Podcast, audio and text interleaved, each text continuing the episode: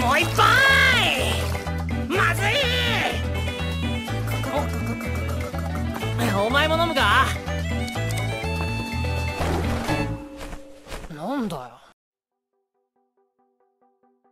Xuyên suốt 3 năm trời lên sóng, bên cạnh việc thu hút đông đảo người hâm mộ, Black Clover cũng mang đến muôn vàn nút thắt bí ẩn, khiến fan hâm mộ đêm không dám ăn ngày không dám ngủ để suy ngẫm. Và Nero chính là một trong những nút thắt vô cùng khéo léo ấy. Có thể nói chú chim nhỏ bé này đóng vai trò vô cùng quan trọng trong cốt truyện cũng như diễn biến dài lâu của Black Clover. Chào mừng các bạn đã đến với Anime Wiki.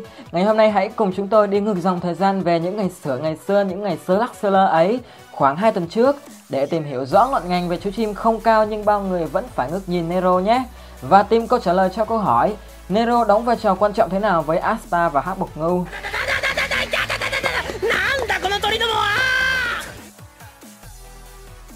Để đi sâu vào vấn đề này, chúng ta hãy cùng nhau quay ngược lại 500 năm trước. Đó cũng là lúc con người lần đầu ý thức được sự tồn tại của quỷ cũng như những chiều không gian khác. Mặc dù họ đang sống trong thế giới ma pháp nhiệm màu, nhưng sự tồn tại của những sinh vật kỳ dị ấy quả thực nằm ngoài sức tưởng tượng của các pháp sư. Bằng luồng mana tà ác, ma thần đã khống chế và điều khiển ý thức của bộ trưởng vương quốc Clover lúc bấy giờ để sử dụng ma cụ và ma thạch nhằm tiêu diệt toàn bộ tộc F ngay trong ngày thủ lĩnh của họ kết hôn. Tên ma thần tàn ác ấy muốn diệt chủng hoàn toàn chủng tộc được mana ưu ái, sau đó đổ tội cho Lumire. Quả là cao tay phải không nào? Đồng thời hắn sẽ lợi dụng lúc lích tuyệt vọng và bất lực nhất để điều khiển ý thức, sau đó chiếm hữu thân thể sau cùng là chiếm luôn cả sách phép có năm lá của thủ lĩnh này.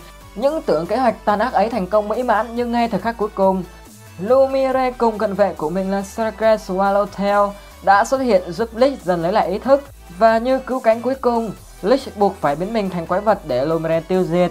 Kế hoạch thất bại, ma thần bị phong ấn, nhưng để phong ấn được sinh vật mạnh mẽ như thế, cận vệ của Lumire là Sergei Swallowtail buộc phải dùng đến cấm thuật phong ấn. Việc sử dụng cấm thuật luôn đi cùng với sự trả giá khi Serke đã bị mọc thêm hai chiếc sừng quái dị trên đầu.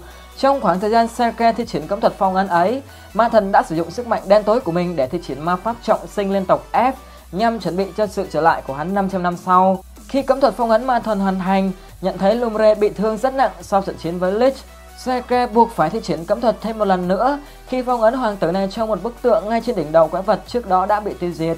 Việc thi triển cấm thuật quá nhiều khiến cô phải trả giá bằng một lời nguyền. Serke buộc phải kết hợp lời nguyền đó với mọc pháp phong ấn của mình để biến cô thành một chú chim và lang thang ngoài trời suốt 500 năm qua để bảo vệ bức tượng cũng như cuốn sách có năm lá do Lich để lại. Thời gian thấm thoát trôi đi 500 năm sau và một ngày đẹp trời, Serake nhận ra cuốn sách có năm lá mà mình luôn trông chừng đã chọn được chủ nhân cho nó, đó là Asta. Đây là một điều vô cùng kỳ lạ và được cô đánh giá là một trong những sự trùng hợp ngẫu nhiên. Để trông chừng Serake đã tiếp cận và gắn bó với Asta dưới hình dạng một chú chim én. Trải qua thời gian ăn nằm cùng nhau, Asta đã quyết định đặt cho chú chim này một cái tên đó là Nero. Việc gắn bó với Asta nằm ngoài kế hoạch của cô nàng này. Khi ban đầu Sereka chỉ muốn tiếp cận Asta với mục đích sẽ sử dụng Asta cho lý tưởng của riêng mình. Trải qua suốt 500 năm, giờ đây lời nguyền của cô đã có phần yếu đi khi Sereka đã có thể chuyển đổi linh hoạt giữa dạng người và chim, đồng thời còn có thể nói chuyện trong hình dạng của Nero. Trong chapter 202, khi ma thần tái xuất, Sreke buộc phải xuất đầu lộ diện cùng với Lumere và thể hiện độ ngon lòi của mình trước sự ngỡ ngàng của hắc bộc ngưu. Vậy bên cạnh khuôn mặt có phần vô cảm bẩm sinh ấy, cô nàng chim này có ma pháp mạnh mẽ tới mức nào? Hãy cùng nhau tìm hiểu về điều đó nhé!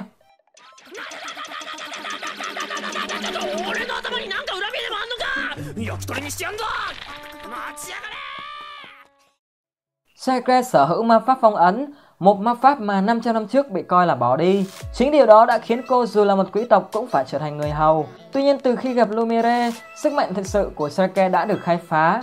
Mang dòng máu được mana ưu ái, Seke đã phát triển ma pháp của mình tới đỉnh cao và chứng minh với mọi người rằng ma pháp của cô thực sự là một thứ sức mạnh bí ẩn và cực kỳ mạnh mẽ.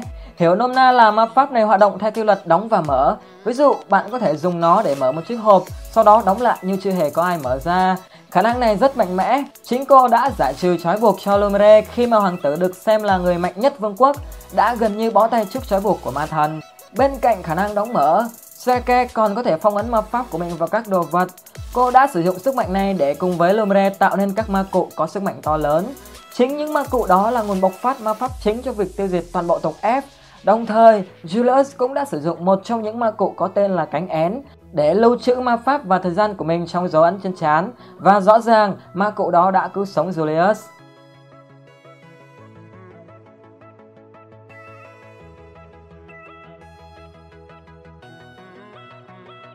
Bên cạnh khả năng phong ấn ma pháp, Serke còn có thể phong ấn sinh vật sống và đồ vật.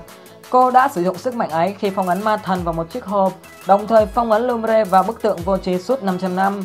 Cô cũng đã phát triển ma pháp của mình tới tầm cao mới khi có thể phong ấn bản thân dưới dạng một chú chim và không già đi dù sống trong hơn nửa thế kỷ.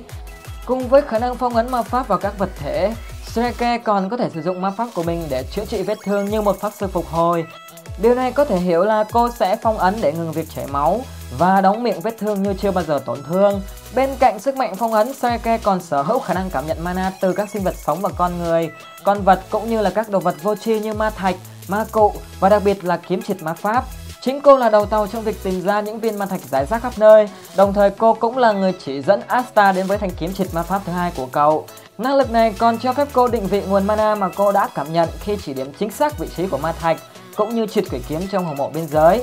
Rõ ràng trong tương lai, sức mạnh của Srike sẽ còn phát triển hơn rất nhiều nữa nếu tham gia vào chiến đấu cùng Asker khi trong chapter 219, cô đã chính thức gia nhập Hắc Bộc Ngưu Đoàn, gia tăng số thành viên của binh đoàn ma pháp kỵ sĩ này lên con số 14. Nếu chúng ta nhìn nhận kỹ về đội hình của Hắc Bộc Ngưu, rõ ràng mỗi người đều có một thế mạnh riêng và đóng vai trò quan trọng trong chiến đấu cũng như làm nhiệm vụ.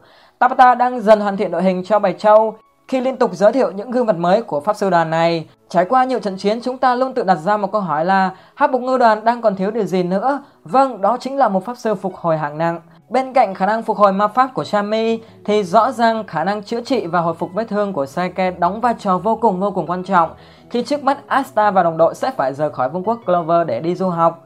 Saike còn mang trong mình kho báu tri thức khổng lồ khi cô xuất hiện trong hầu hết điểm nóng của Black Clover. Trải qua từ 500 năm trước cho đến nay, Rõ ràng nền tảng kiến thức và ma pháp cùng lịch sử là sức mạnh vô cùng to lớn để Hắc Bậc Ngưu cũng như Asta chiến thắng trong những trận chiến tiếp theo. Đặc biệt rất có thể cô sẽ tìm hiểu ra lý do tại sao Asta không có mana, đồng thời đóng vai trò kìm hãm khi một ngày nào đó Asta bị ma thần bên trong mình kiểm soát. Còn một vấn đề quan trọng nữa, đó là hãy nghĩ về cuộc tình tay ba giữa Asta, Noelle và Sweke. Bạn nghĩ sao về điều ấy? Thật nóng lòng hóng những diễn biến tiếp theo của Black Clover phải không nào? Và video của chúng tôi xin được kết thúc tại đây. Cảm ơn các bạn đã quan tâm theo dõi. Đừng quên đăng ký để đón xem những video mới nhất của Anime Wiki nhé. Xin chào và hẹn gặp lại.